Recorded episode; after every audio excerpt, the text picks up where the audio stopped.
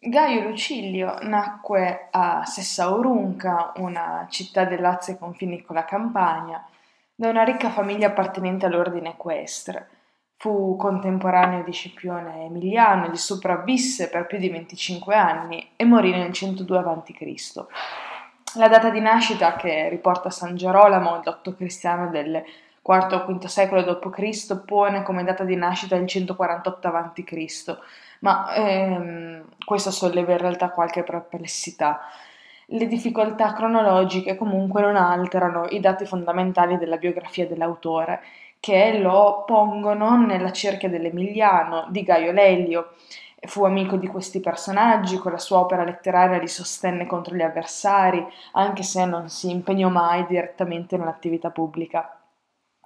Lucilio rappresenta quindi una figura nuo- nuova di uomo di cultura, perché non è un letterato di professione come erano stati Ennio o Accio, è un ricco signore appartenente a una famiglia nobile di ordine equestre, più interessato però alla letteratura che alla politica, che coltiva un'unica forma poetica. Scrisse infatti 30 libri di satire, e di queste ci sono pervenuti circa 1370 versi sotto forma di frammento. Eh, l'ordine seguito da, nella raccolta non era cronologico, quelli infatti che nella silloge divennero libri da 1 a 21 erano stati scritti dopo, e poi numerati come 22-30, i primi 21 libri si distinguevano dagli altri per essere composti esclusivamente in esametri mentre in precedenza il poeta aveva usato vari metri, aveva usato senari giambici, distici elegiaci, settenari trocaici. Nel passaggio dai libri più antichi, che sono quindi dal 22 al 30, a quelli più recenti, cioè dall'1 al 21, notiamo l'abbandono dei metri della commedia, che erano i settenari e i senari, e la decisione di usare esclusivamente l'esametro, che da qui infatti, in poi diventa infatti il metro canonico della satira. Questo aspetto che a noi potrebbe apparire secondario o puramente esteriore è molto importante perché i greci romani consideravano la metrica come uno dei primi elementi per eh, catalogare il genere letterario. Con Lucilio nasce quindi un nuovo genere letterario di origine latina, non derivato dalla letteratura greca, col nome di satira, che assume una fisionomia precisa, i cui tratti sono l'uso dell'esametro, appunto, il tono, il carattere soggettivo, autobiografico, eh, gli attacchi personali, l'uso del ridicolo, eh, che è lo strumento attraverso il quale passa l'aggressivismo morale. Ora abbiamo detto che la satira dunque è l'unico genere letterario della poesia latina che non ha un diretto corrispondente con il mondo greco. Questa circostanza da un lato provocava nei romani un senso di grande fierezza. Quintiliano, per esempio, dice satura quidem tota nostra est, almeno la satira è tutta nostra. Dall'altro ci pone in, difficoltà nel momento in cui ci interroghiamo sulla natura e sull'origine di questo tipo di poesia una serie di etimologie ehm, che probabilmente risalgono a Varrone, che era il grande erudito del primo secolo a.C., connettono la satira o ai satiri o a un piatto di primizie che veniva offerto agli dei che si chiamava satura lanx o a un particolare ripieno costituito da uva passe e altri ingredienti che si chiamava satura o con una proposta di legge che eh, racchiudeva in sé vari provvedimenti molto diversi tra loro, mm, chiamata Lex Satura. Queste spiegazioni molto diversificate hanno però ehm, in comune una linea tematica, cioè danno rilievo al carattere complesso e misto degli argomenti di cui la satira va a parlare.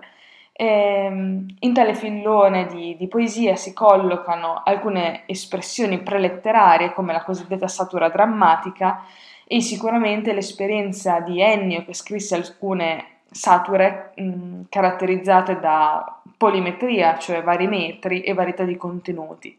Tuttavia Lucilio e non Ennio è indicato nell'antichità come il vero iniziatore del genere satirico. Orazio gli conferisce dignità, lo riconosce come suo maestro, Quintiliano conferma questo giudizio perché propone per la satira un canone di autori che comprende Lucilio come primo e poi Orazio e Persio. Solo Diomede, la cui probabile fonte è Svetonio, eh, affronta la questione in maniera più sistematica e nei grammatici latini dice Presso i romani con satira si intende una poesia che ora ha carattere denigratorio ed è composta per colpire i vizi umani secondo la, man- la, la maniera della commedia antica.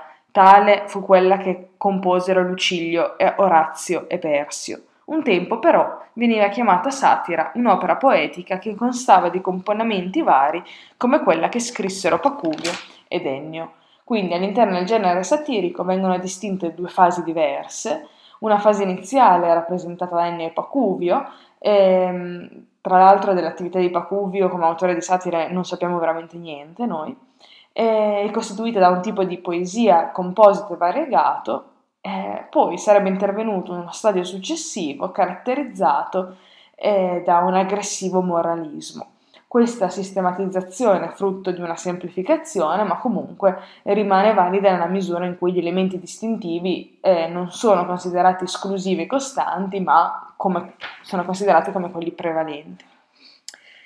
In ciò che rimane della produzione di Lucilio troviamo attestata una vasta gamma di argomenti eh, abbiamo frammenti, quindi lo stato del testo ci permette raramente di ricostruire in modo organico i singoli componimenti, tuttavia possiamo indicare come nucleo centrale di una tematica molto variegata l'attenzione spiritosa per gli aspetti più comuni e quotidiani della vita.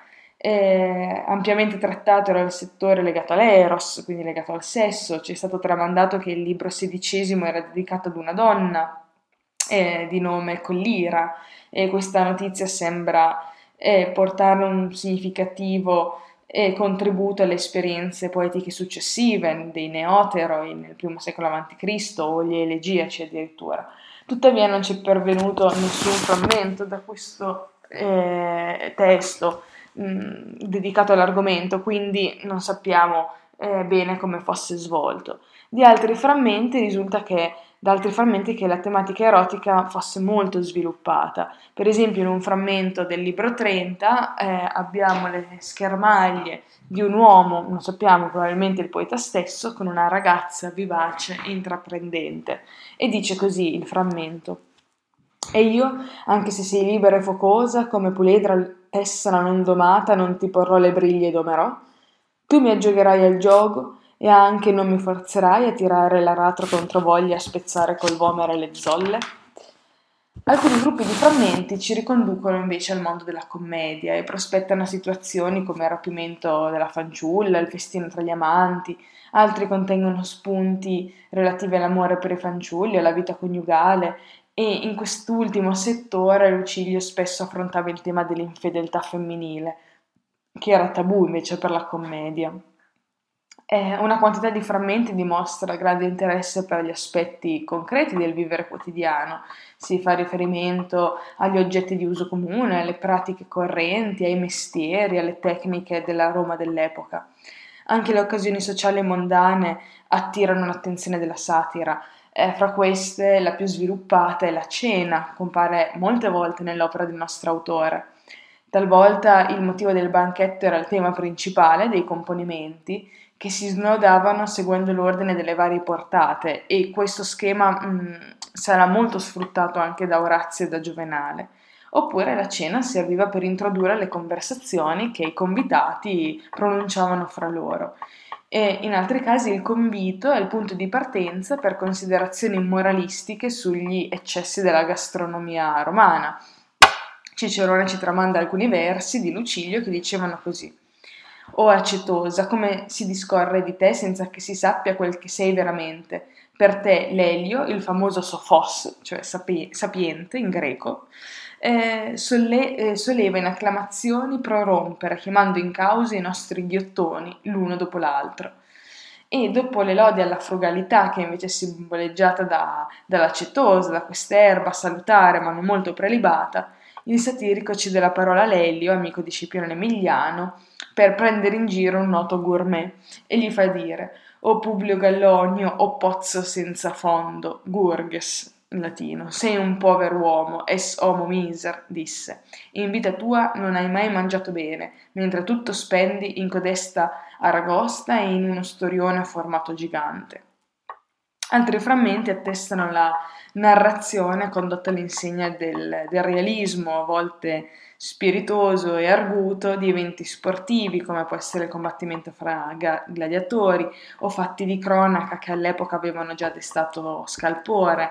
Nel, libro, nel secondo libro, uno dei più famosi, presentava eh, con simpatia un processo che opponeva al bucio a Quinto Muccio Scevola Laugure è un brano dell'intervento del secondo che si rivolge all'avversario revocando un episodio avvenuto quando si trovavano entrambi ad Atene e dice così. Greco o Albucio, hai voluto essere considerato piuttosto che romano e sabino, come paesano di Ponzio, di Tirtano, di centurioni, di persone illustri, di uomini di prim'ordine di alfieri. In greco perciò, mentre ero pretore d'Atene, ti saluto come preferivi quando mi ti presenti. Cair in greco, cioè salve, dico Tito, e i lettori, tutta la schiera e la compagnia, Cair Tito. Per questo Albucio mio nemico, per questo è contro di me. In questo caso la poesia di Lucilio crea l'aneddoto e si fissa sull'offesa arrecata da Scevola al grecomone Albucio che viene salutato in, in greco proprio per porre in dubbio anche la stessa cittadinanza romana. Sappiamo che da alcune testimonianze che Scevola in questo processo era accusato per concussione, il che ci fa ritenere che questo episodio sollecitasse non solo l'umorismo ma anche l'impegno morale dell'autore. Anche perché in altre parti eh, la vena mm, moralistica di Lucilio si manifesta proprio nell'osservazione della vita politica. Abbiamo un frammento che recita Ora invece dalla mattina alla notte, di festa e non di festa, l'intero popolo e i senatori, nello stesso identico modo, tutti ad agitarsi nel foro, a non andarsene mai, si dedicano tutti a una sola identica occupazione e arte, poterla dare a intendere con circospezione, combattere con inganno, gareggiare in lusinghe, blandizia accertare, è il latino. Ehm, fingersi persone per bene, bonum simularem virum se, tendere tranelli, come se fossero tutti nemici di tutti, ut si oste sint omnibus omnes, come se tutti fossero nemici di tutti. Questo potente e cupo quadro di corruzione veniva probabilmente contrapposto alla descrizione del buon tempo antico in cui dominava il mos maiorum, il rispetto della tradizione e la virtù, e proprio dedicata alla virtù è un famoso passo che recita così. Virtù albino è l'essere capaci di dare il giusto prezzo alle cose in mezzo a cui viviamo, fra cui ci troviamo. Virtù è sapere ciò per cui un, eh, e ciò sa, virtù è sapere ciò che per un uomo comporta ogni cosa. Virtù è sapere che cosa per un uomo sia retto, utile, bello, che cosa sia bene e poi che cosa sia male, che cosa non utile, vergognoso, brutto. Virtù è sapere qual è il limite e la misura nel cercare il guadagno. Virtù è l'essere capaci di attribuire alle ricchezze il loro prezzo. Virtù è dare agli onori ciò che effettivamente a essi si deve. Essere nemico e avversario delle persone dei comportamenti cattivi e al contrario essere difensore delle persone dei comportamenti buoni. Di questi far gran conto, a questi voler bene, con questi vivere in amicizia. E inoltre mettere al primo posto gli interessi della patria, quindi quelli dei genitori, al terzo poi e ultimo posto i nostri. Allora il contenuto e anche il lessico dimostrano una buona conoscenza del pensiero filosofico greco, riconosciamo l'influsso greco innanzitutto nell'importanza fondamentale attribuita eh, in campo morale al fattore della conoscenza, virtus est scire, virtù è sapere, saper dare il giusto prezzo alle cose, che richiama la dottrina storica delle axia, del valore, cioè della distinzione essenziale per il fine etico tra ciò che ha e ciò che non ha valore. Precisi punti di contatto si possono trovare poi con la dottrina morale che esporrà Cicerone nel De Officis, i doveri, opera derivata però da un trattato del filosofo stoico Panezio, che fu amico di Scipione l'Emiliano e soggiornò a lungo a Roma presso il suo protettore frequentando questo circolo di cui faceva parte anche Lucilio. Infatti sembra di poter trovare in questo frammento l'idea di Panezio della coincidenza tra utile e onesto, eh, un altro punto di contatto con il filosofo stoico si può indicare nella gerarchia dei valori stabilita da Lucilio negli ultimi versi. Essa corrisponde a quella che Cicerone, sempre passo, in un passo del De Officis, afferma che la priorità dei doveri verso la patria e i genitori sono da anteporre ad ogni altro obbligo. È significativo che non si faccia cenno in questa definizione della virtù ai doveri verso gli dei, cioè la pietas, che è una virtù importante nel mondo romano, che implicava il rispetto e la devozione agli dei, alla patria e ai genitori. La mancanza totale della religione nella visione etica del poeta attesta un atteggiamento più razionalista di stampo filosofico e trova eh, riscontro nella polemica contro le credenze dell'antica religione romana che emerge in un altro frammento. Questa breve rassegna di frammenti mostra come la poesia di Lucilio eh, oscilla tra il moralismo, l'intrattenimento, spesso asso- eh, riunisce temi molto diversi tra loro, eh, ritroviamo quindi quel carattere miscellaneo che per gli antichi era tipico della satira di Ennio. E con esse il nostro autore mostra anche un punto di contatto specifico nell'uso delle favole, che Orazio riprenderà. Infatti abbiamo delle tracce della storia della volpe, del leone malato. Eh, alla varietà e alla complessità tematica si devono associare eh, altri elementi che emergono dai frammenti. Il primo è l'aggressività che si esprime soprattutto in occasione degli attacchi personali. L'impegno morale si traduce in un atteggiamento da censore che spinge il poeta a bollare i viziosi, i corrotti e nominarli. Questo modo di procedere diventa tanto più significativo se la vittima che il poeta sceglie è importante e illustre. Si è già accennato al caso di Quinto Muccio Scevola, dove però lo stato frammentario del testo non consente di fare affermazioni troppo precise e invece è possibile una ricostruzione della satira che concerneva un altro personaggio, un Lucio Cornelio Lentulo Lupo, che era stato un princeps senatus, cioè un autorevole senatore, colui che occupava il primo posto nella lista eh, compilata dai censori e contro di lui il poeta muoveva un attacco ferocissimo, eh, costruendo una vicenda immaginaria. Praticamente in un concilio degli dei si discute la situazione di Roma che è minacciata, dice il testo, da una cancrena maligna e eh, strisciante. L'intento delle divinità è trovare il mezzo per porre rimedio a questa corruzione e quindi salvare la città di Roma. Dopo vari interventi eh, c'è la, la, traccia di una requisitoria contro il lusso, e dopo che è stata propo- eh, proposta e poi respinta l'idea di una soluzione drastica, cioè di sommergere Roma con un'alluvione, qualcuno osserva che la responsabilità della corruzione in realtà ricade sulla classe dirigente dello Stato e soprattutto su questo Lucio Cornelio Lentulo Lupo. Allora viene suscitata la curiosità degli dei che chiedono eh, que faces, que vultus viro, che, spe- che aspetto ha, qual è la faccia di questo uomo? E la domanda offre l'aggancio per un ritratto del personaggio molto spiritoso perché dice l'aspetto è pari al suo volto, Sembra la morte iterizia il veleno, mors icterus morbus venenum. Si valutano quindi le sue colpe si decide di eliminarlo e la punizione è quella di eliminarlo attraverso l'indigestione. La condanna viene annunciata con grande solennità e dicono ti uccidono, o lupo, le sardelle il sugo del siluro. Questa costruzione fantastica si presentava come una profezia post-eventum perché faceva riferimento alla morte di questo lupo avvenuta eh, precedentemente tra il 131 e il 125 a.C., quindi la satira fu certamente scritta dopo tale evento e si rivolgeva contro un defunto, circostanza che poi per esempio nella satira di Giovenale sarà molto utilizzata. Il meccanismo su cui si basa l'invenzione di Lucilio è la parodia letteraria. Il concilio degli dei, fin da Omero, era uno degli elementi tipici dell'epos, nel caso specifico il riferimento è ad Ennio che nel primo li- libro degli Annales aveva inserito una riunione in cui le divinità erano chiamate a decidere il futuro di Roma, il futuro grandioso però di Roma e la divinizzazione di Romolo. Questo concilium, eh, concilium in latino eh, si allude espressamente in alcuni frammenti di Lucilio.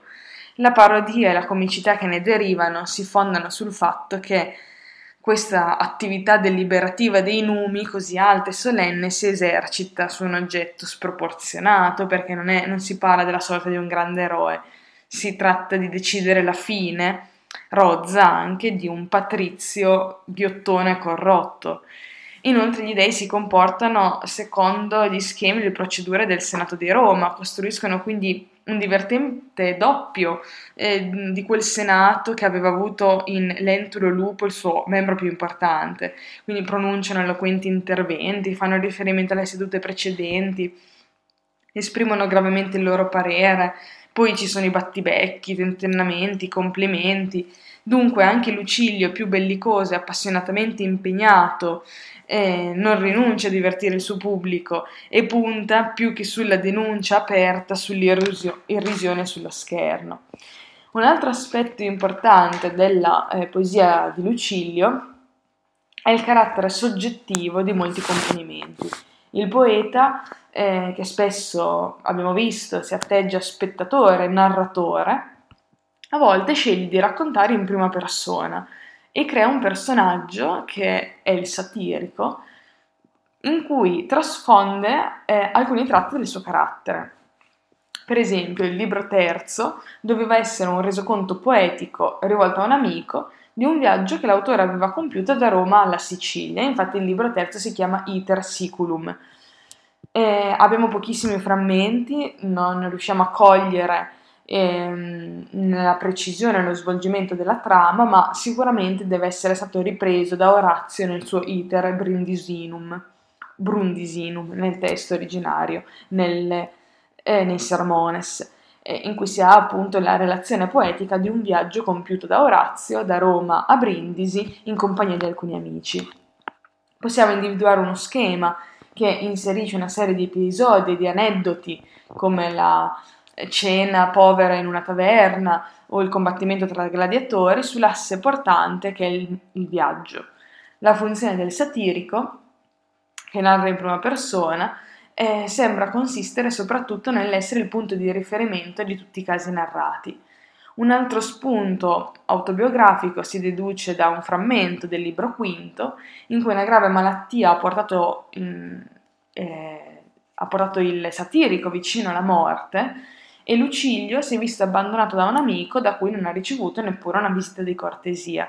E in una epistola poetica, forma che anche questa sarà molto utilizzata da Orazio, il satirico esprime tutta la sua delusione e risentimento per il tradimento dei più elementari doveri dell'amicizia.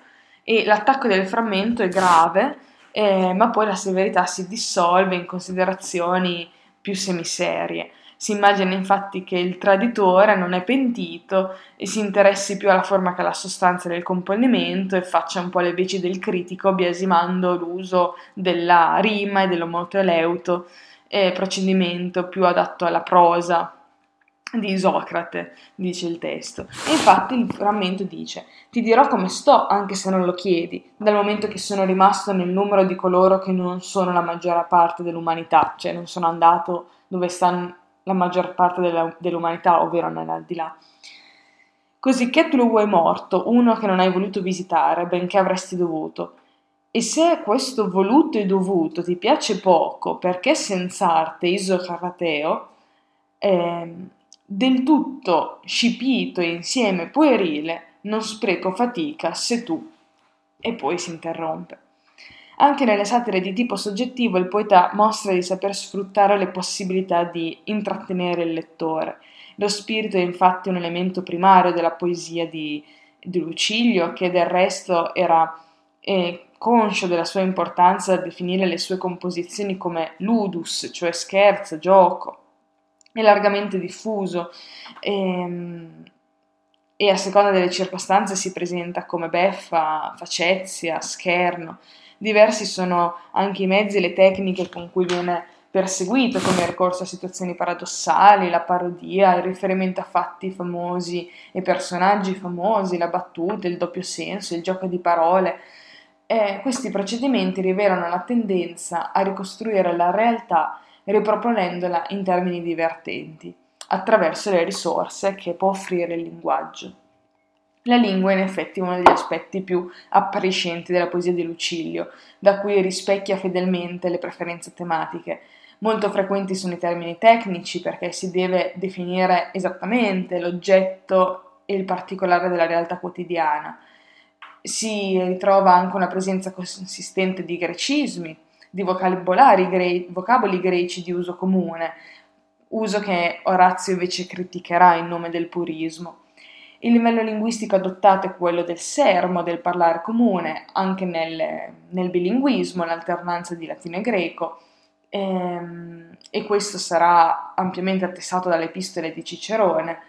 Eh, questa scelta linguistica non implica però una scarsa sensibilità per i problemi stilistici, anzi, Lucilio si mostra veramente interessato da argomenti grammaticali, letterari, a volte ne fa il tema principale di un'intera satira, in cui tratta questioni di ortografia o affronta la distinzione tra poema, inteso come componimento poetico, e poesis, cioè il poema, e risulta un autore ben informato ed esperto anche sul piano teorico delle dottrine greche, e egli è quindi un poeta doctus che unisce la poesia e la cultura. Questa competenza si riflette nell'elaborazione delle satire che rifiutano la magniloquenza dei generi alti e si attestano sul livello non elevato ma di stile medio.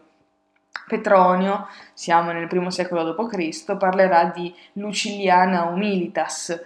Eh, è vero anche che a volte, quando l'argomento lo richiede, assume, sa assumere un, un tono più sostenuto. Pensiamo al caso del frammento sulla Virtus. Da alcuni frammenti e da una testimonianza di Cicerone risulta che Lucilio destinava la sua poesia a un pubblico ben definito. Dovevano essere lettori né troppo ignoranti né troppo colti. Anche nelle intenzioni dell'autore, quindi i componimenti satirici, si ponevano a un livello medio, in una dimensione distesa che non richiedeva un eccessivo impegno intellettuale. Altre importanti affermazioni si ricavano da frammenti, per esempio nei frammenti del libro 26, che fungeva da introduzione alla raccolta più antica pubblicata da Lucilio, troviamo una orgogliosa difesa della propria scelta di vita e dice ma divenire un appaltatore dell'Asia, esattore al posto di Lucilio, io non voglio. Cioè il poeta a quanto pare, non, siamo, non sappiamo collocare bene il contesto di questo frammento, però sembra dichiarare la propria superiorità nella sua condizione di intellettuale rispetto alle attività molto più lucrose praticate da chi come lui apparteneva al ceto equestre. E, e sinceramente è una posizione in questo momento tutt'altro che ovvia per la società romana. Accanto a questa dichiarazione della validità della, ter- della letteratura, eh, possiamo accostare un altro frammento in cui dice: Io quando dal mio intimo traggo fuori un verso, il latino è ego ubi quem ex precordis ec fero versum, questa frase, anche se incompleta, anche se isolata, sembra rivendicare l'autenticità della poesia, della poesia satirica, e ne mette in, in rilievo la, novi, la, la novità. Eh, infatti, anche da altri frammenti vediamo quanto Lucilio prende le distanze dai generi elevati, deride apertamente i poeti tragici latini come Ennio, Pacuvio e Accio, li attacca sia Nei contenuti, sia nella forma, sia nei personaggi che questi mettono in scena. In un passo è citata una figura, eh, dice il testo, triste da involuto esordio pacuviano. È una presa in giro del modo di scrivere di Pacuvio. Al- altrove sono la lingua e lo stile esageratamente altisonante della tragedia ed essere presi di mira, con l'uso di parole ed espressioni improbabili. Ehm, Qualche volta l'intento burlesco si traduce anche in vere e proprie parodie. Abbiamo un frammento in cui dice: Qui tormentata dalla fame, dal freddo, dalla sporcizia, dalla mancanza di bagni, lavacri e cure. Qual è la parodia? Beh, l'accumulo dei sinonimi strani che trasformi in ridicolo il modo di scrivere di Pacuvio. Ehm, ma è soprattutto sui contenuti che il nostro autore avanza le maggiori riserve, rimproverando ai tragediografi di non saper comporre nulla, se non, dice il testo, descrivete prodigi e serpenti volanti con le ali. E probabilmente questi prodigi serpenti volanti fanno riferimento alla vendetta di Medea che fugge dopo aver ucciso i figli su un carro trainato da dragoni alati. Questa svalutazione degli argomenti tragici è l'altra faccia di una poetica che invece si sente fiera della propria autenticità, fiera di assumere come materia specifica l'esperienza quotidiana e che quindi disprezza gli elementi inverosimili della tragedia e della fantasia.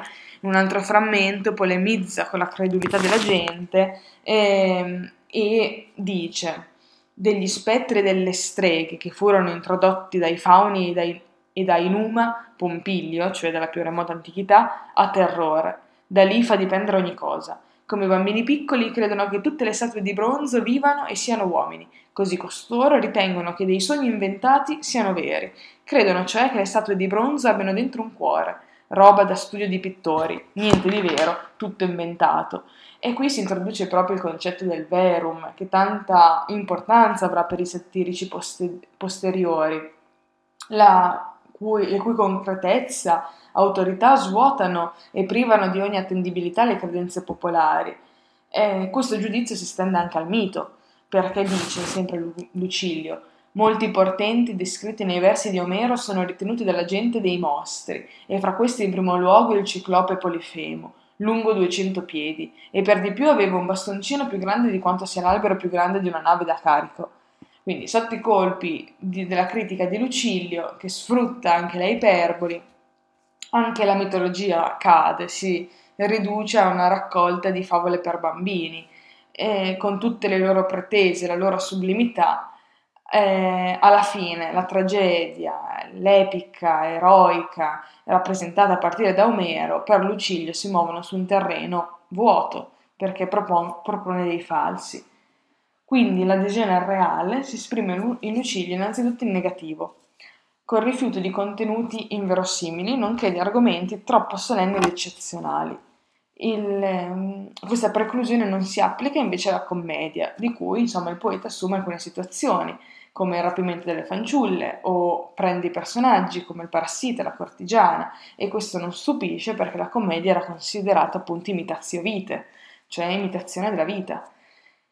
La novità e l'originalità della poesia di Lucilio consistono in questo suo carattere realistico, quindi nell'apertura a tutto ciò che avviene, può avvenire nella vita quotidiana, nel settore dei mores, i costumi, il mores tradizionale, da cui il poeta trae spunto sia per fini moralistici, sia in vista della, eh, di un'elaborazione spiritosa dei fatti osservati e descritti.